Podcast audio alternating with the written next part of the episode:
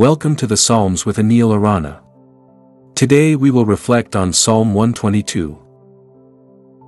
I rejoiced with those who said to me, Let us go to the house of the Lord. Our feet are standing in your gates, Jerusalem. Jerusalem is built like a city that is closely compacted together. That is where the tribes go up, the tribes of the Lord, to praise the name of the Lord, according to the statute given to Israel.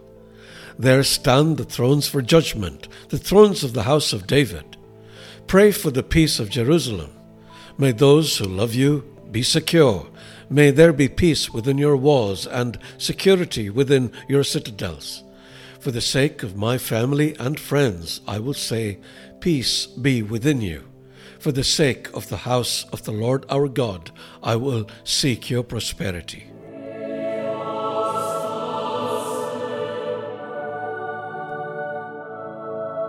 The Songs of Ascents is a collection of 15 psalms the Israelites sang as they journeyed to Jerusalem for various festivals.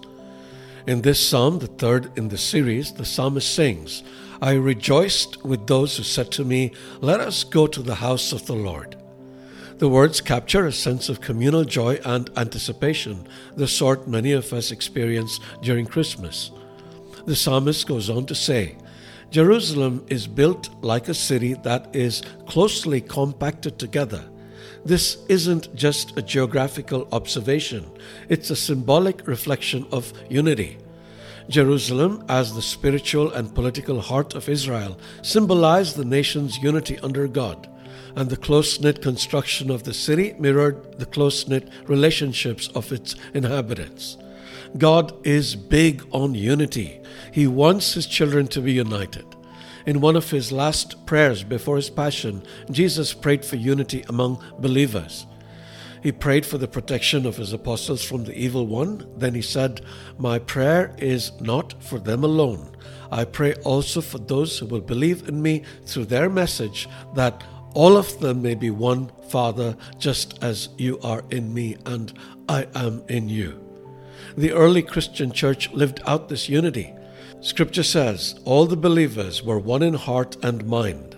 Just as Jerusalem's compacted structure symbolized unity in the Old Testament, the early church's communal life symbolized their unity in Christ. But why is unity so important? The psalmist provides a clue. He says, for the sake of my family and friends, I will say, Peace be within you. Unity brings peace. When a community is united, its members work together for the common good, support one another, and resolve conflicts amicably. The church is in so much disarray now because there is so much disunity historical and theological differences, cultural and socio-political factors, modern challenges, and of course, human nature have all contributed to dividing it. How can we change this? By letting what we have in common unite us rather than let our differences separate us. And what do we have in common?